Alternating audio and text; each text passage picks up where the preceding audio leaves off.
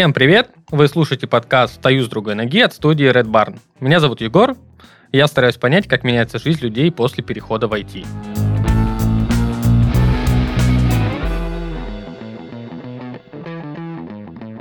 Сегодня у меня в гостях Мария. Маш, привет! Привет! Расскажи о себе, чем ты сейчас занимаешься, кто ты? Я сейчас работаю фронт-энд разработчиком. Девушка-программист это, конечно, редкость. Ну, вообще, когда я училась, кажется, не такая уж редкость, но на работе у меня, конечно, из разработчиков, из фронтов только я. У нас четыре фронта, только я девушка. В бэкэнде у нас там две девушки есть. Ну, и бэкэндеров там побольше у нас. Но в целом кажется, что не так уж много, да. Клево. У меня в компании, в принципе, девушек нет в моей команде. Поэтому для меня это всегда удивительно хотя в предыдущей было два человека. Расскажи, с чего ты начинала, где училась, как начиналась твоя как бы вот жизнь там после 18, там после школы, не знаю. В 10 классе я приняла решение, что я пойду учиться в медицинский, потому что мне очень нравилась химия, и я решила выбрать для себя этот вариант. Вот, и поэтому после 11 я поступила в своем городе в медицинский университет, да, в химию, биологию, русский.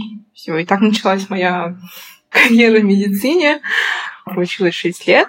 Ну, вот на четвертом курсе я пошла работать медсестрой. Вот, отучилась я 6 лет, а потом получила диплом врача и начала работать врачом. И вот тогда уже пришло осознание, что, возможно, это и не для меня.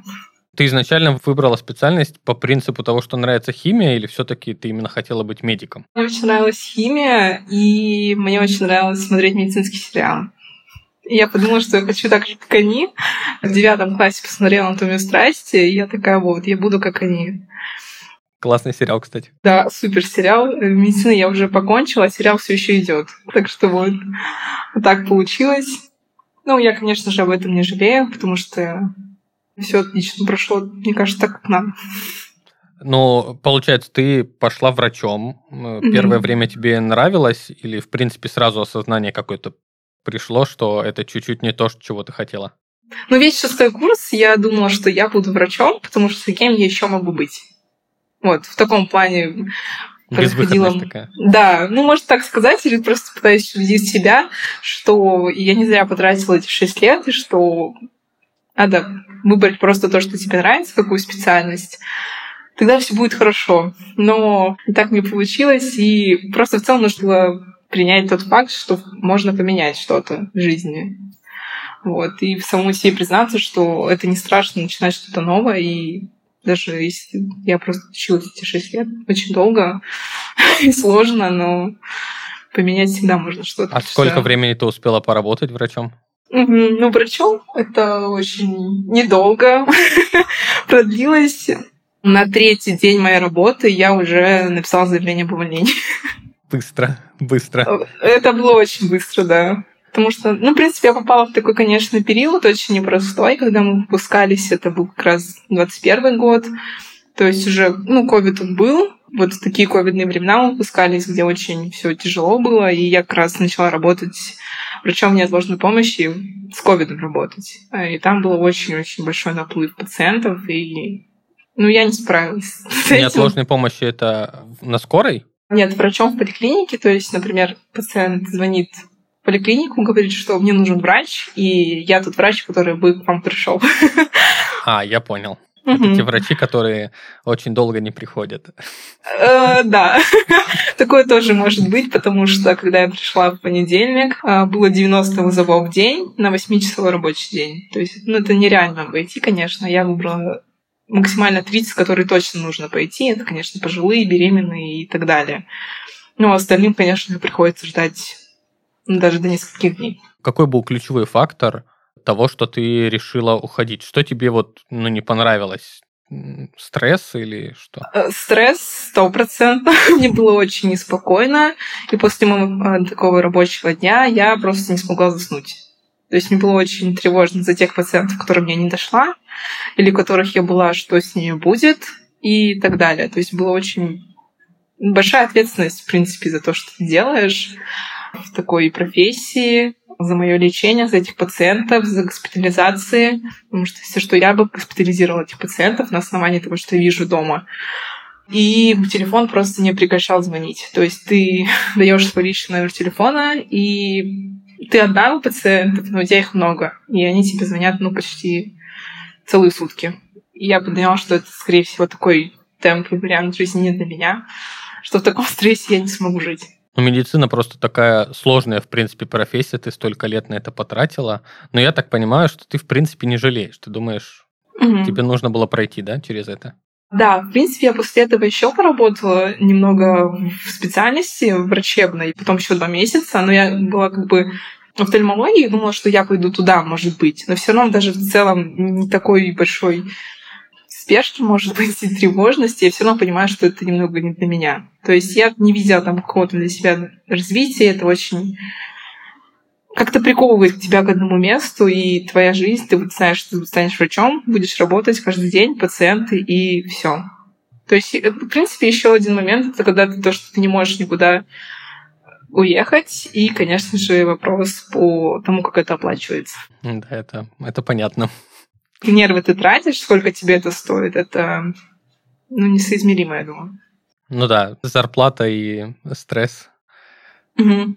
А расскажи, почему вообще выбрала IT, как ты к этому пришла? Просто это такие специальности, ну, на мой взгляд, очень противоположные. Да, у меня был пример перед глазами. У меня муж моей сестры, он тоже фронтенд-разработчик, и я видела, как он каждый день работает, он работал удаленно, как у него проходили дни, и как он живет. Я подумала, что почему бы и нет. Я помню, что я училась на шестом курсе и смотрела, что он там пишет код, даже вообще ничего не понятно, если ты ничего не знаешь. Я так смогу или нет? Я подумала, что, наверное, нет. И поэтому я не стала об этом думать. Вот, ну и в целом я еще в подростковые годы увлекалась просто HTML и CSS. Там даже .com сайт есть, там блоги, и там можно создавать свои э, оформления своих блогов, и я вот этим занималась, у меня был свой блог, это было довольно интересно. Вот, поэтому я с этого начала вот.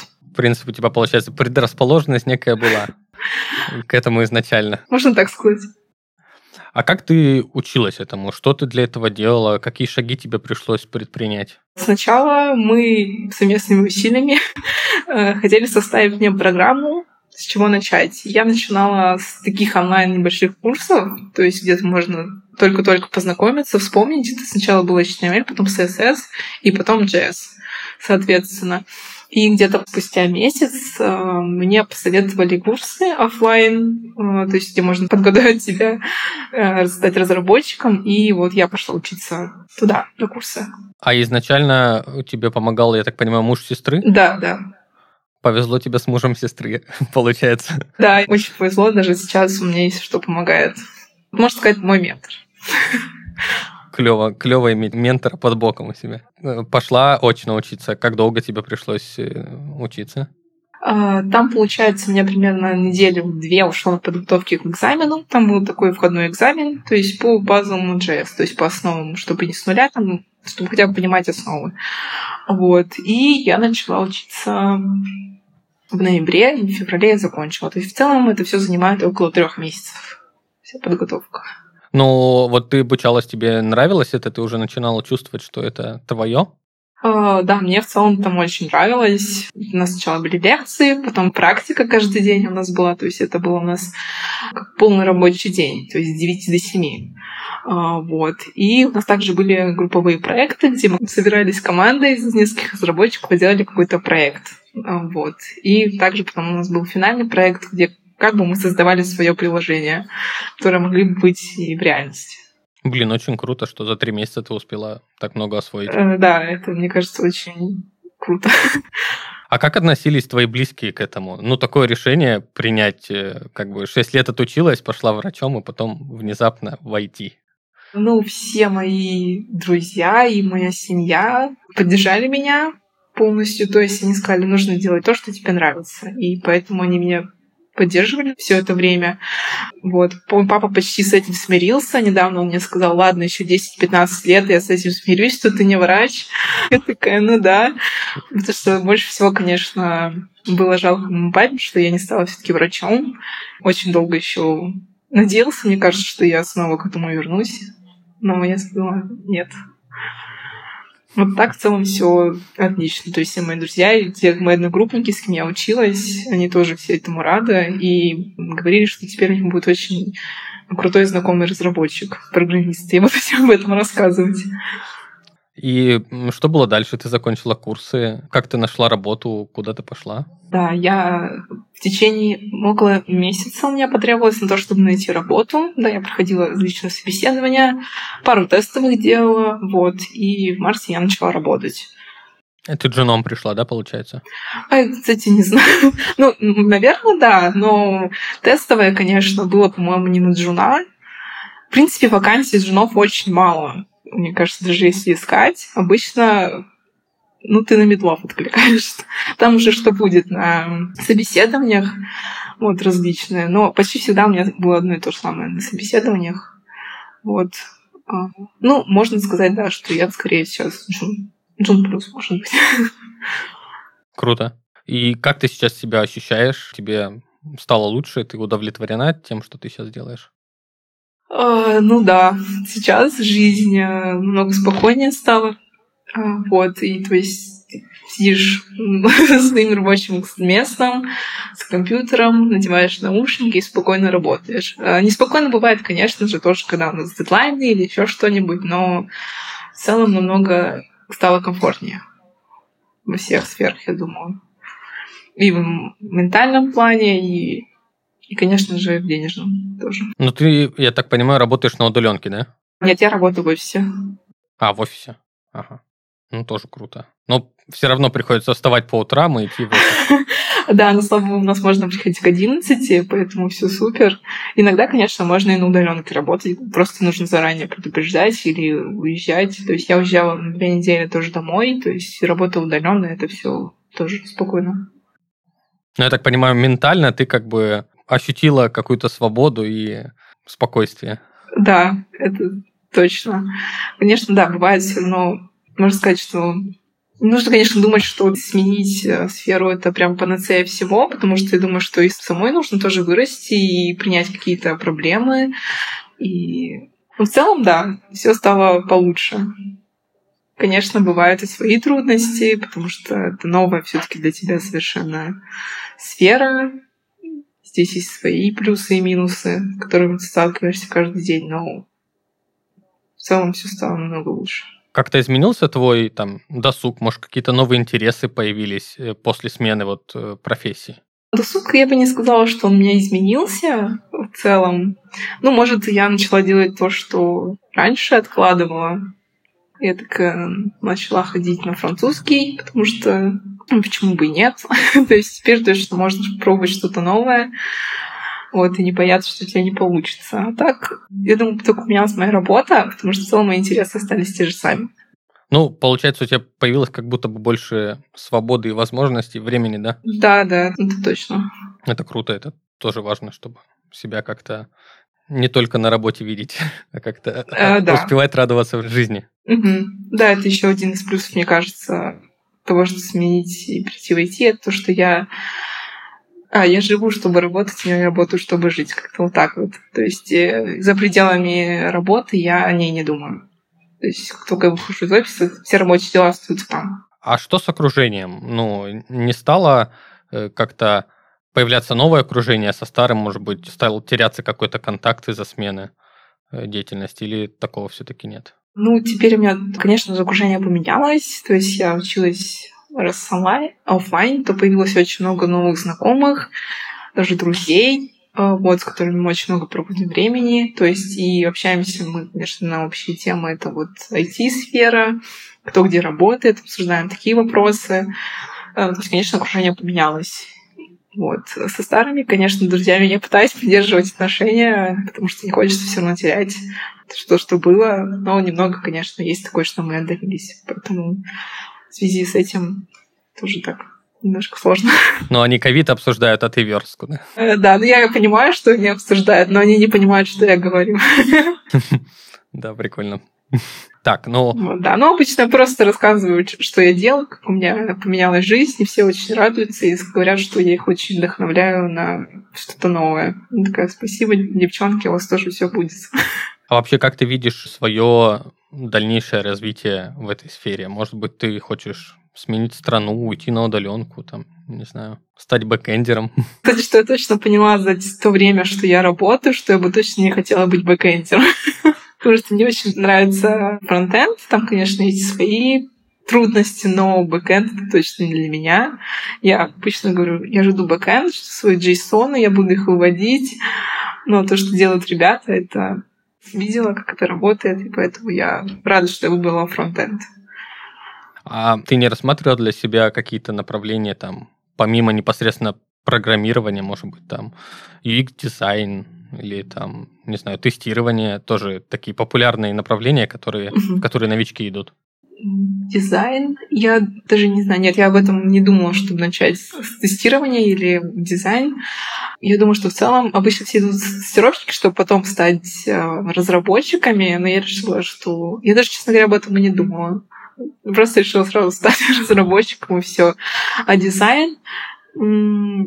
Я как разработчик иногда мне очень непонятно дизайн, а дизайнерам не очень понятно, что мы делаем с их макетами. Вот, потому что я как раз сегодня об этом говорила.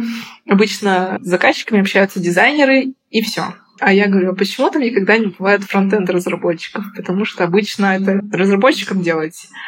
А они обычно о чем-то договариваются и такие, вот просто это надо сделать. Mm-hmm. То есть есть такой, конечно, момент, не может непонимание, поэтому я думаю, что за то время, что я работаю, я бы точно поняла, что дизайнером я тоже бы не хотела быть. Ну, у тебя был хороший пример, наверное, поэтому ты пошла по этим стопам. Да, да, это... Ну, круто, что у тебя и времени много появилось, и жизнь как будто бы наладилась, и стало интересно. Значит, оно того да. стоило. Мы пообщались с ребятами, которые уже завершили свое обучение в Эльбрус. Каждый из них поделился своей уникальной историей о том, как изменилась их жизнь после буткемпа. После школы я очень хотел поступить на машиностроение. Пойти по стопам моего отца и дедушки. Да и мне нравилось делать что-то своими руками. Отец эту идею не поддержал, поэтому я поступил на факультет кибернетика, статистика, экономическая информатика в Экономической академии Республики Молдова. Отучившись там, я особо не полюбил программирование, так как преподавали довольно посредственно, давали только поверхностные знания по разным языкам. Единственное, что мне понравилось, это математика, статистика и базы данных. Перед окончанием университета я прошел практику в очень маленькой конторе, которая разрабатывала шаблоны на WordPress. Там я точно для себя решил, что не хочу становиться программистом. В 2015 я переехал в Россию и начал искать себя. Честно говоря, это было тяжелое время. Не было самореализации, самооценка на дне. И следующие три года единственной радостью был спорт, где я получал хоть какую-то энергию и уверенность в себе. Однажды в 2018 я проснулся, и друг отца попросил меня создать ему онлайн-магазин. А так как у меня был уже опыт с WordPress и плагином WooCommerce, я согласился. Ну и тут я выбрал другой путь самурая. Изучив, что предоставляет рыночек, решил построить все на Magento. После первоначальной настройки начали приходить мелкие правки от заказчика, которые были оправданными, но меня раздражало то, что я не мог исправить все сам. Приходилось обращаться за помощью в поддержку. Наверное, это стало последней каплей, а заодно и стимулом к тому, чтобы возобновить занятия программированием. Я начал искать курсы, но скоро понял, что финансово их не потяну. А бесплатные курсы не привлекали из-за того, что были недостаточно интерактивными. Меня настигла таргетированная реклама, которая выдала мне идеальный вариант. Очная школа программирования, в которой обещали сделать из меня разработчика всего за три месяца. Я загорелся этой идеей, ведь в других местах учиться пришлось бы год, а то и больше. Да и занятий было не так много, как хотелось бы. Но из-за проблем с деньгами я не мог позволить себе оплатить обучение. Я дал себе установку. В течение полугода я обучаюсь самостоятельно, потом подаю заявку на летнюю стажировку в Яндекс. Если не возьмут, пойду учиться в Эльбрус. Все эти полгода я учился, читал книги, кучу статей, но прогресс едва ли был заметен. Наступил день X, я записался на стажировку, получил вступительную ссылку для прохождения тестового задания и провалился. Недолго думая, я позвонил в Эльбрус и записался на обучение. Тот же день меня пригласили на экскурсию в школу и предложили пройти небольшой вступительный экзамен, который я успешно сдал. По счастливой случайности освободилось место, которое я тут же занял. Так как я был без денег, сразу попросил подать для меня заявку на кредит в Тинькофф. В смысле, что с первыми платежами мне помогут родители, а после устроюсь на работу и все сам закрою. Но не тут-то было. Уже через минуту мне прислали отказ. У меня были выходные, чтобы решить, где взять деньги. Я поговорил с родителем о финансировании, но моя семья не располагала такими деньгами. Была только половина от нужной суммы. На помощь пришел друг, который дал долг другую половину. Я настолько загорелся тем, что хочу учиться, что вообще ни капли не сомневался в своем успехе. Или что это удачное решение. Конечно, все усилия и вложения полностью окупились. Спонсор этого сезона Эльбрус Bootcamp. Это первая и самая крупная в России школа программирования в уникальном и эффективном формате, где студенты практикуются офлайн на протяжении 12 или 15 недель. Эффективность этой методики заключается в полном погружении в процесс обучения и в быстром восприятии информации. Практика происходит на реальных проектах, а каждая строчка кода — это строчка в портфолио. Эльбрус предлагает два направления обучения — JavaScript, Full Stack и Data Science. Обучение можно проходить как офлайн в Москве или Санкт-Петербурге, так и онлайн, если вы не планируете переезжать в столицу на время обучения. Получить более подробную информацию или просто узнать о том, кем вы можете стать после обучения в Эльбрус, можно на бесплатных мероприятиях. Ссылка в описании. Так, пошли дальше. Какие бы ты, в принципе, вот для себя основные плюсы выделила? Вот ты сменила профессию. Что для тебя самое важное по итогу ты получила? Плюсы — это то, что я делаю то, что мне хочется делать. Мне от этого спокойно. А, у меня появилось свободное время. Обычно его не бывало.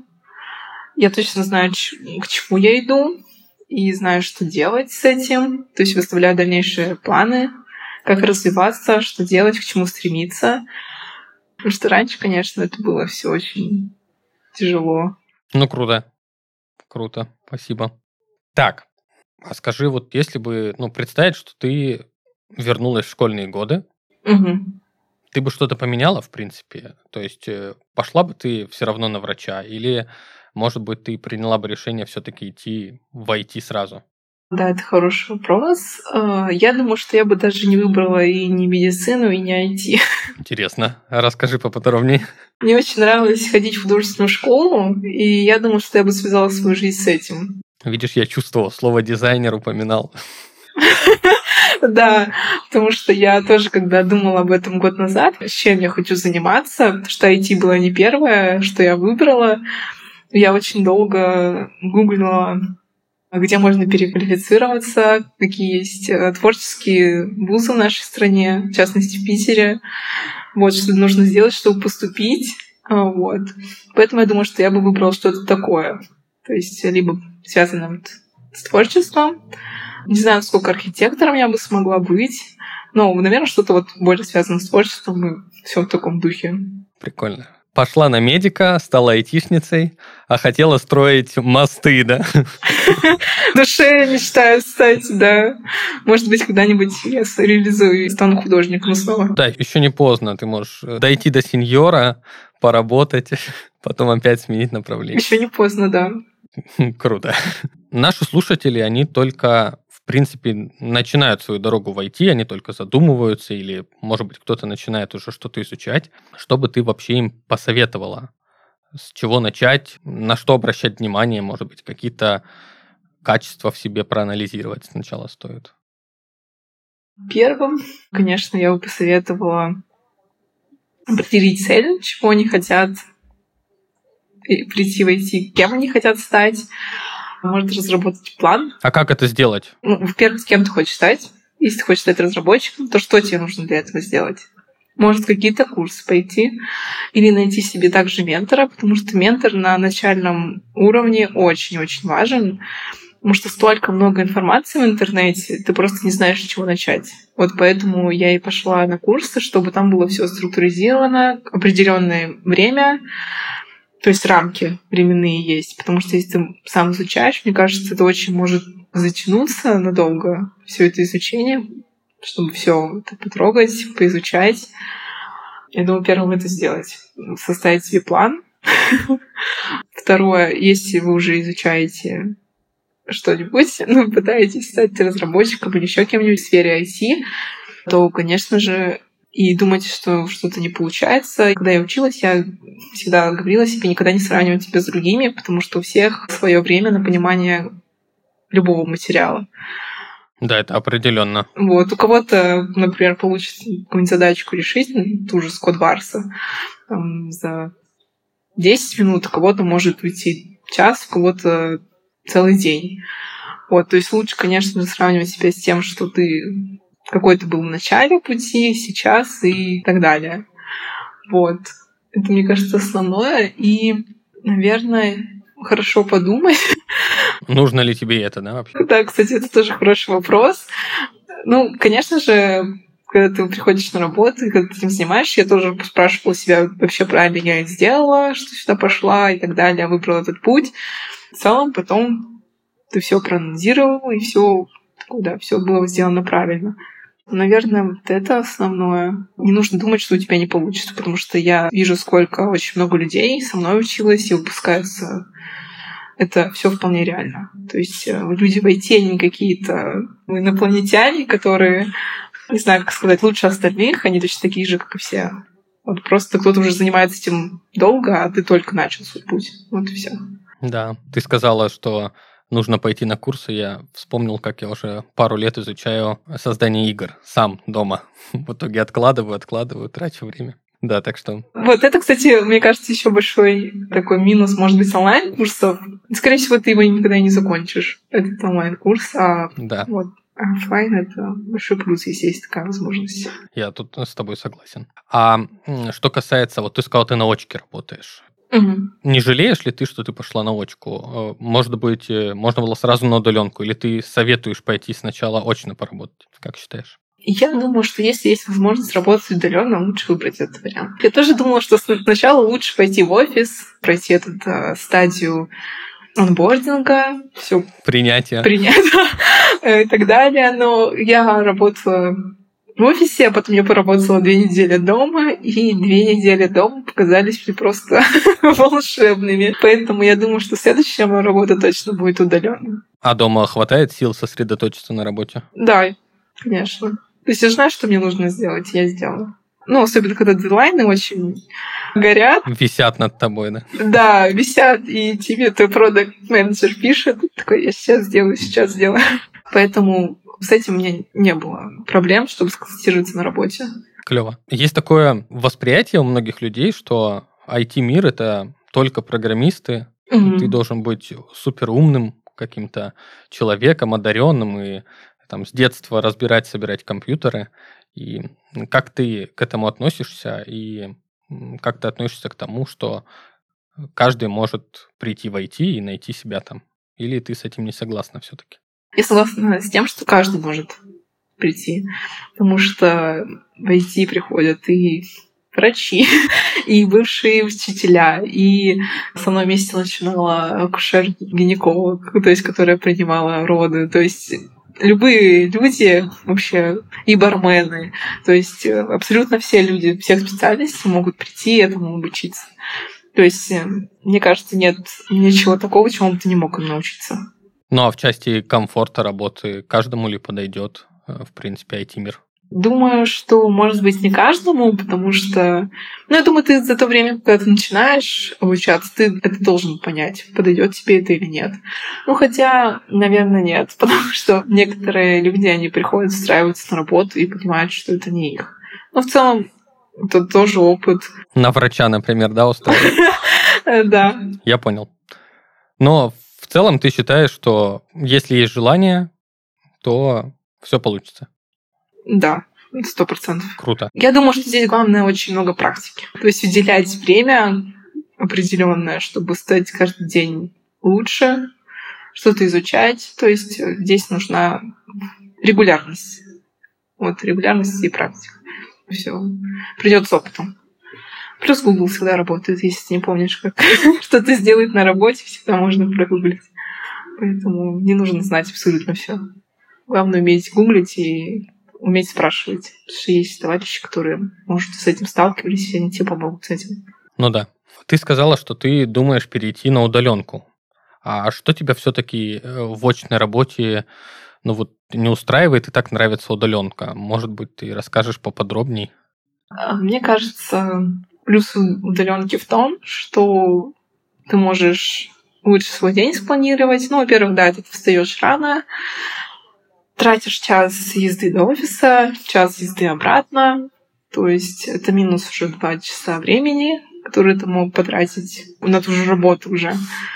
А, вот. И в целом это нахождение в офисе то время рабочее, все рабочее время. А, не говорю, что факт, что мы все работаем все эти 8 часов. У нас, конечно, и обеды есть, и у ребят перекуры. Но в целом это факт, что тебе нужно находиться в офисе, что ты работаешь, точно работаешь, а не что-то другое делаешь. Ну, каждый, я уже каждые пять месяцев уже на работу, много уже очень утомляет, мне кажется каждый день на метро туда-обратно.